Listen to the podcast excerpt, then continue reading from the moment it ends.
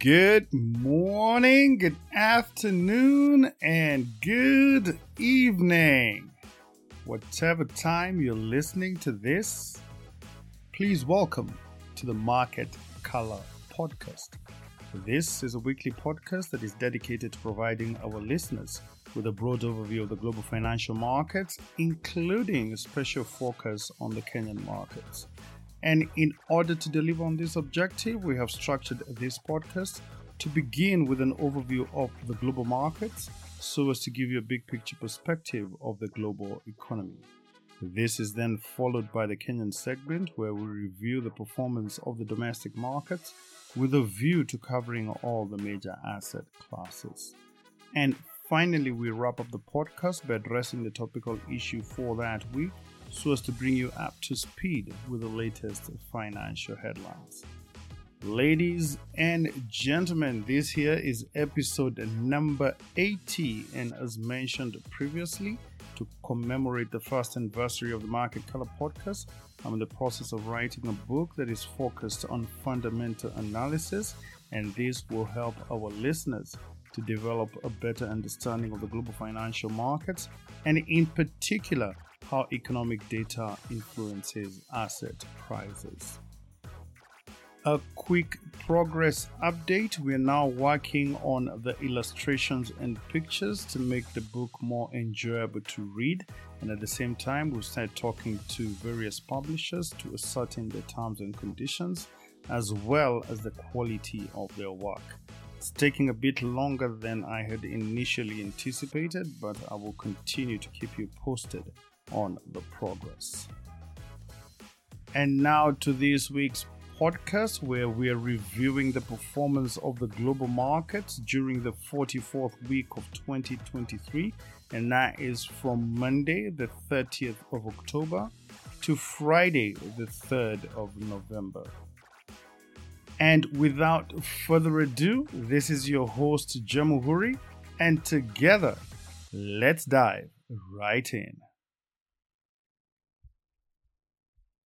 We kick it off in the United States, where on Wednesday the Federal Reserve once again decided to hold its benchmark interest rate steady against a backdrop of a growing economy, a robust labor market, and inflation that is still hovering well above the central bank's target rate of 2%. In a widely expected move, the Federal Open Market Committee, which is a Fed's rate setting committee, unanimously agreed to hold the federal funds rate in a target range of between 5.25% to 5.5%.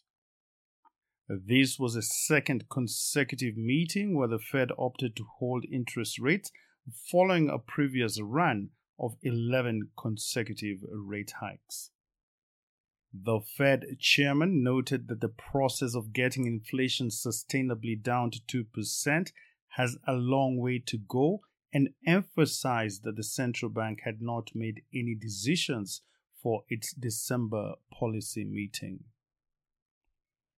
Staying in the United States, the economy experienced a weaker than expected labor market in the month of October, confirming a slowdown in the economy and taking some heat off the Federal Reserve's fight against inflation. On Friday, the U.S. Labor Department reported that non farm payrolls increased by 150,000 new jobs in October vis a vis consensus forecast for an increase of 170,000 new jobs. On the back of this data, the employment rate rose to 3.9%, which was the highest level since January 2022 and was a tad bit higher than market expectations of 3.8%. Meanwhile, the labor force participation rate declined slightly to 62.7%.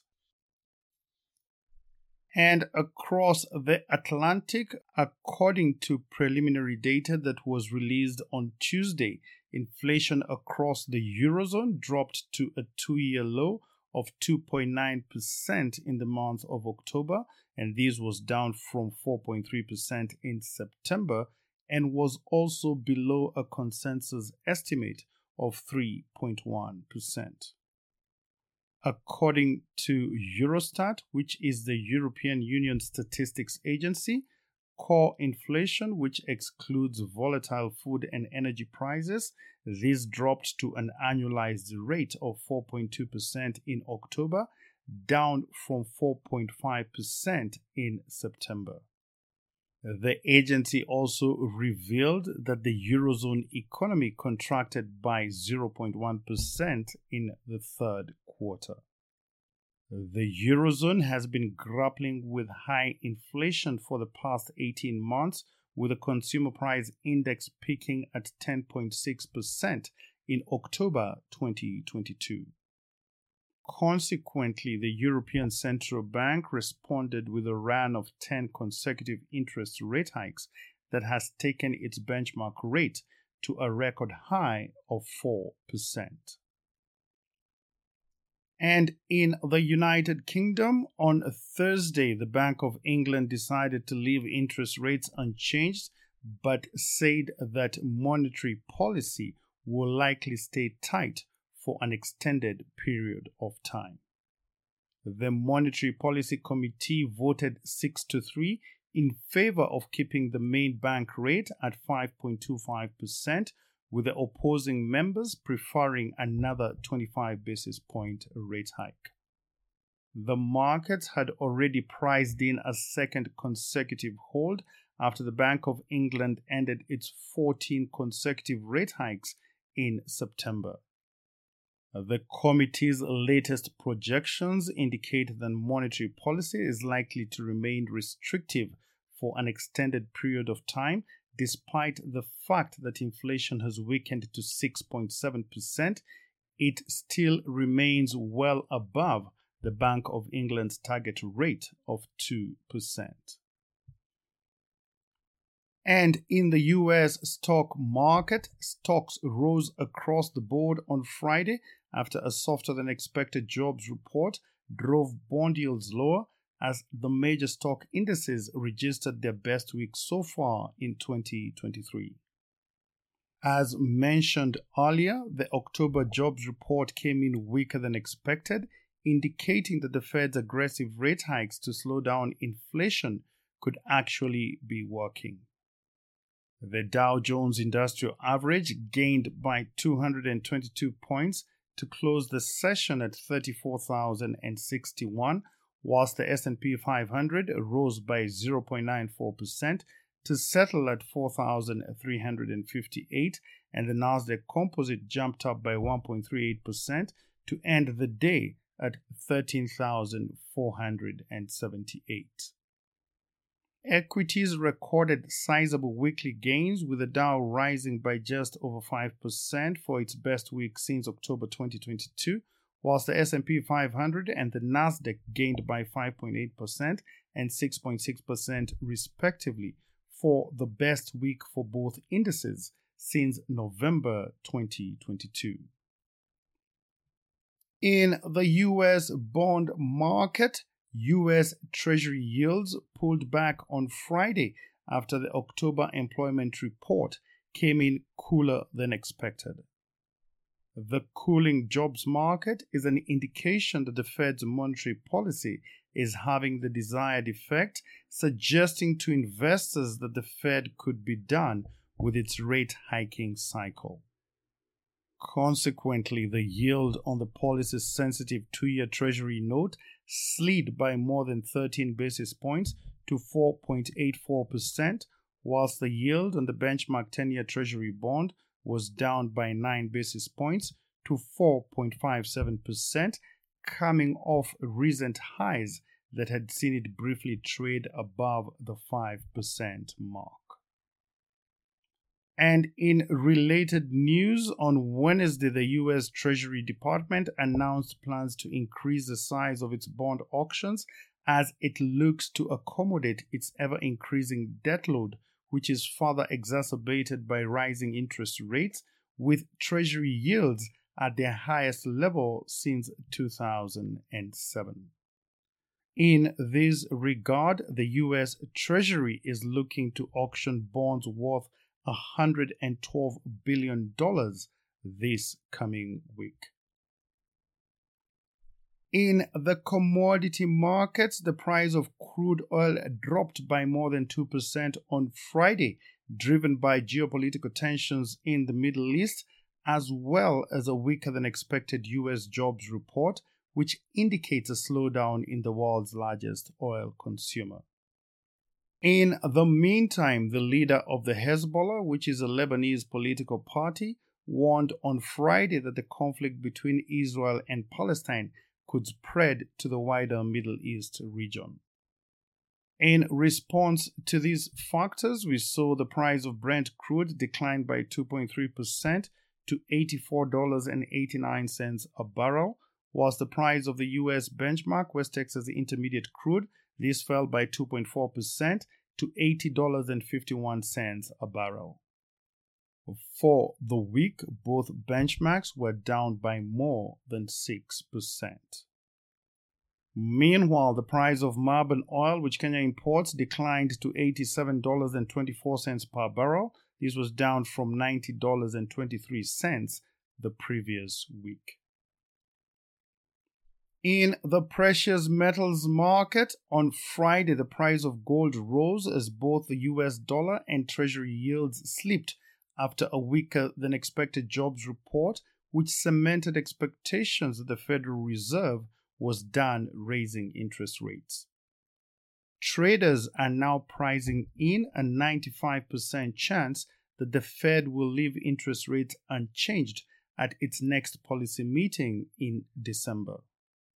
The price of gold was lifted by a decline in the dollar index, which fell by about 1%, as well as a dip in the 10 year Treasury yield, which reduces the opportunity cost of holding the non yielding asset that is gold.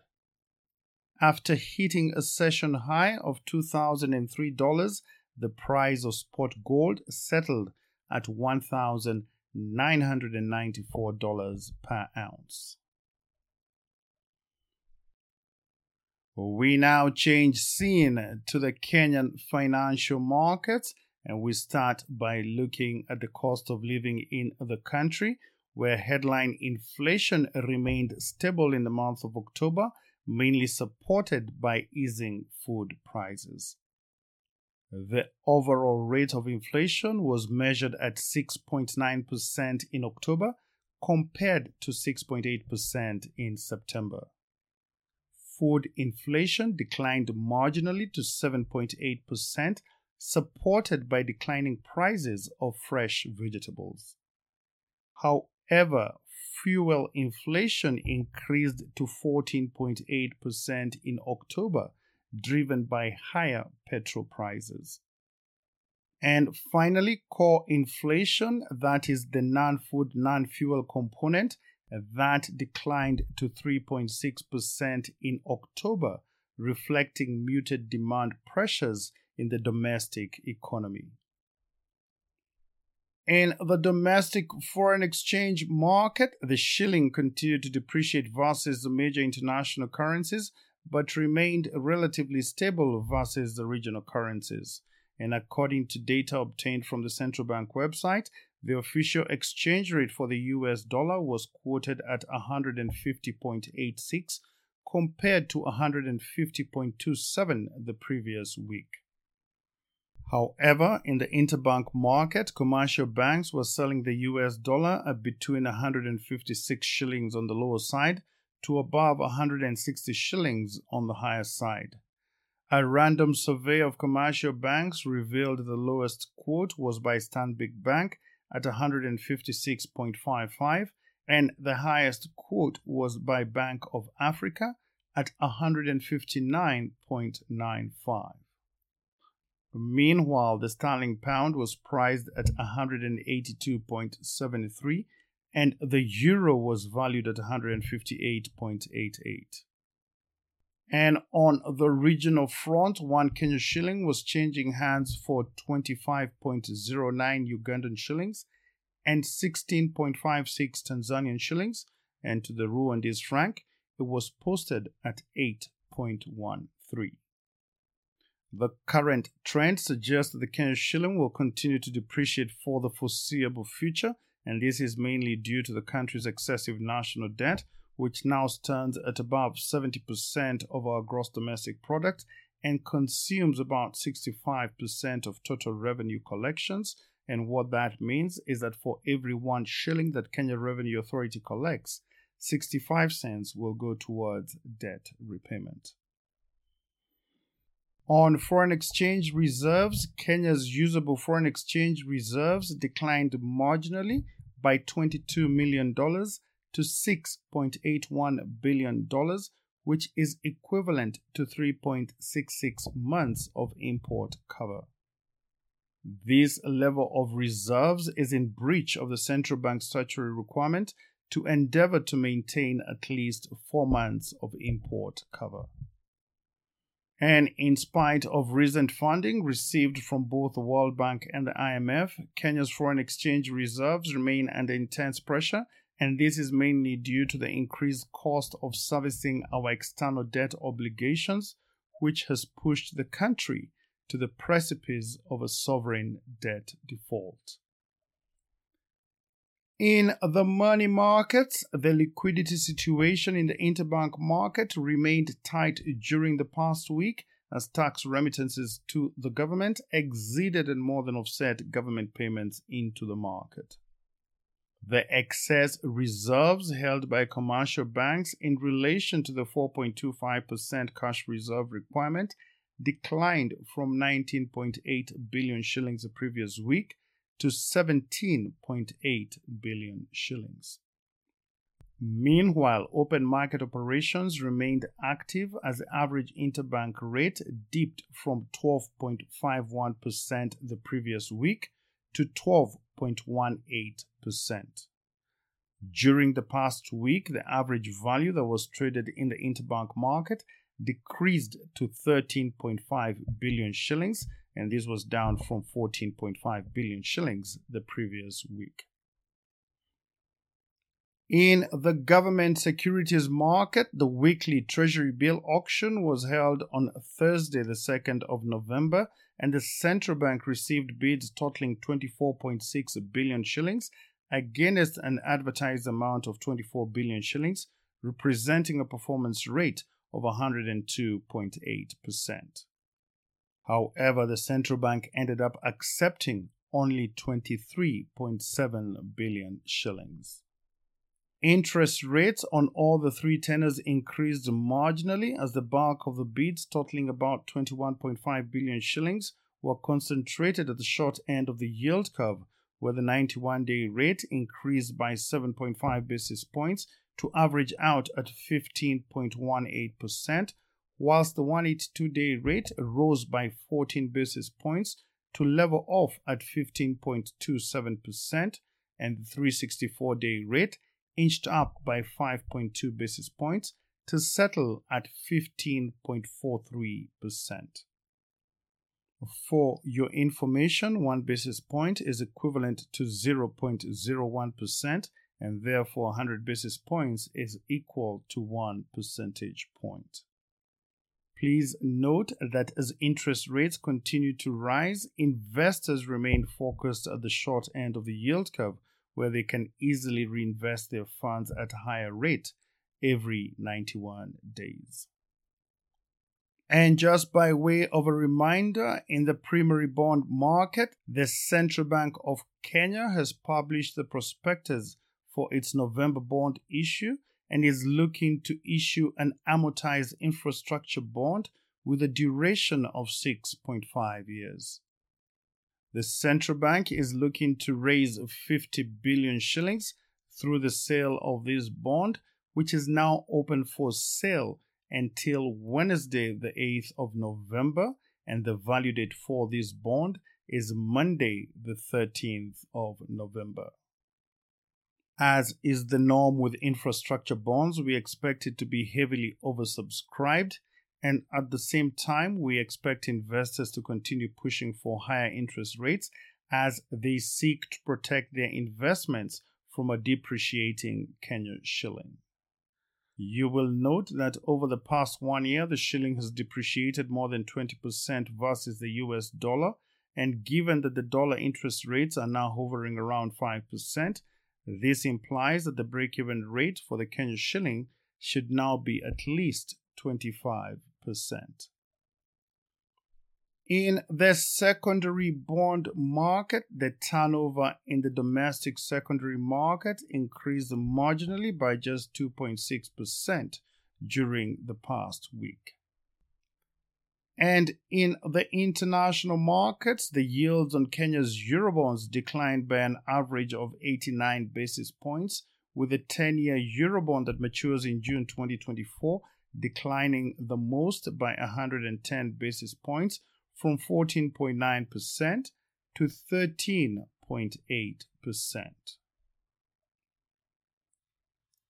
And up next is our topical issue for this week. And this week, we're looking at the latest developments in the government to government oil deal. Our neighboring country, Uganda, has threatened to stop procuring its oil imports through Kenya after it was excluded from the government to government deal which in turn has exposed its citizens to higher fuel prices. You may recall that in March this year, Kenya entered into a government to government deal with the national oil companies of Saudi Arabia and the United Arab Emirates. This deal allowed for the importation of fuel oil on a six month credit basis with the hope of easing demand for US dollars in the domestic foreign exchange market. However, it appears that Uganda was not consulted on this particular transaction and has therefore opted to negotiate its own deal and import its fuel oil directly from the producing countries using its own national oil company as the sole importer.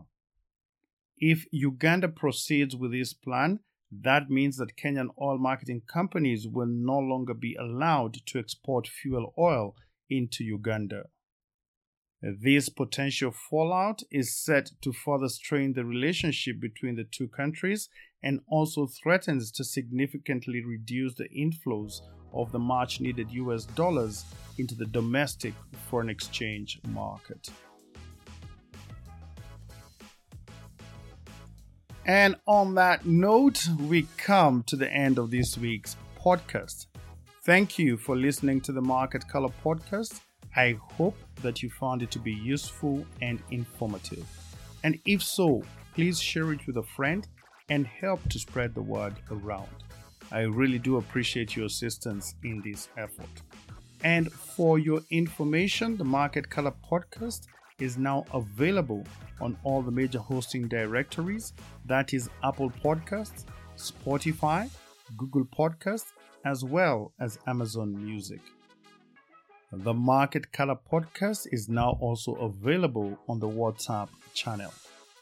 Please consider subscribing so that you can be notified every time I publish a new episode.